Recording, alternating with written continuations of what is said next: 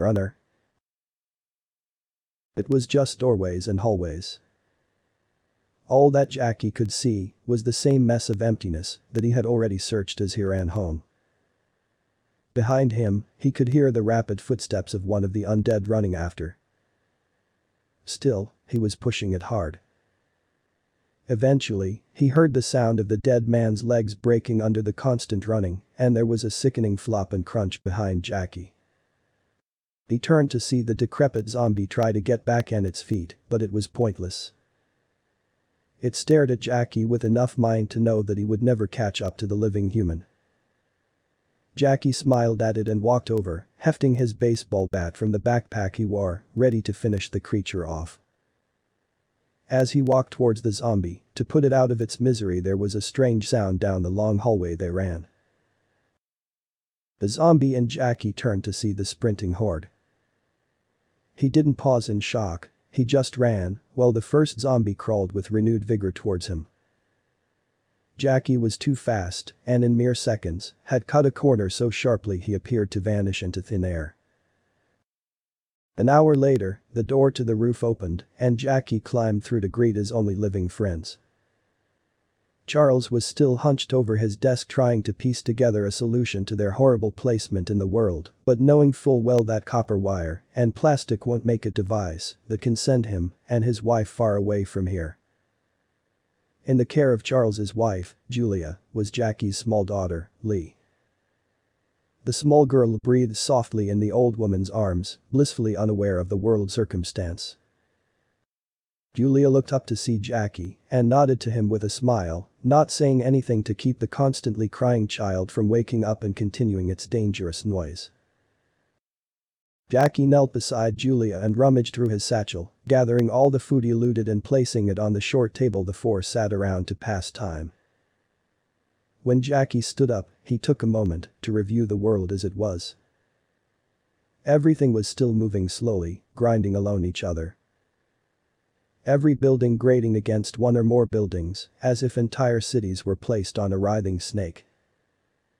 It was a horrible ordeal to be trapped in such a circumstance where your modern, still world starts behaving with almost natural life. You need to run fast and think faster, luckily that was exactly what Jackie did best. It took him a moment to find the building where his wife was, it was the tallest one out there. It had to have been a hundred buildings away, an impossible run. With reluctance, Jackie turned away and walked over to Charles. With enough distance between him and the baby, he spoke softly to the old man. Have you eaten? Jackie asked. MM? Oh, welcome back, Charles murmured. Yes, I did, but not that it matters. The food I eat only means less food for Julie and your daughter. Have you thought more about my request? I didn't. I don't need to. The answer is no, Charles, and the sooner you accept that the sooner we can all go on with our lives. There is enough debt in this world, enough undead as well, I don't need to deal with one more. There is always more, Jackie. I've seen their numbers.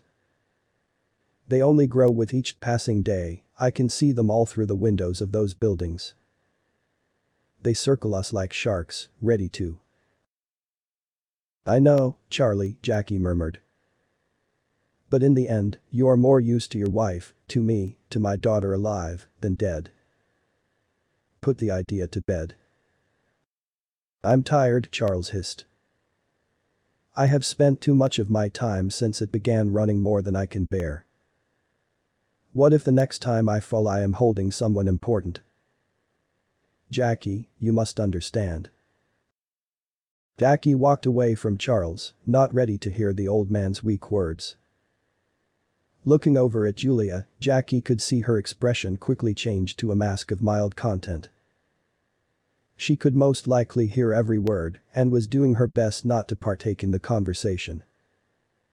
She knew she only made it harder for Charles to fight, he cared too much about her to think of anything else but give all he had left for her. Jackie lost his patience for the roof. with his breath gathered and the last of his thoughts suppressed he decided there was still enough energy in him for another run. He began walking towards the door, Charles and Julia watching as the man with so much on his shoulders still walked so tall. Charles clenched his teeth as he saw the man leave like a parent after chastising a child.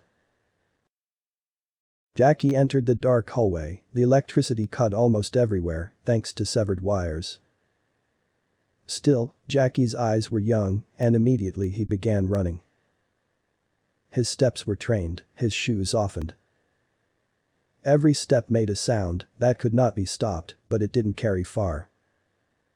Jackie had learned this building and the adjacent buildings by heart. He ran to the end of the hallway, not slowing down at the corner, but aiming for the broken window. He jumped through it, and for a brief moment he was over 50 meters above the ground, next he was through another window, into another building. He did not lose momentum, he kept up his pace, passing doors with a chalk X drawn on them to signify his already looting them. He continued running, jumping from building to building until the sun had begun to rise and the next door waited for him. Without checking he took a breath and opened the door. The smell hit him hard, but what hit him more was the starving family within. Their bodies thinned to bones and their eyes turned slowly to face him, too weak to move any faster. Jackie was ready to bear another burden, but fate decided to make it easy on him. One of them had already starved to death, waking from a death slumber as undead and biting into what could have been their father. He sat there, too weak to react, too gone to feel. Jackie closed the door, not to keep the dead and dying inside, but to save himself from breaking. One cross later, and Jackie walked over to the next door, his mind consumed with hiding that memory.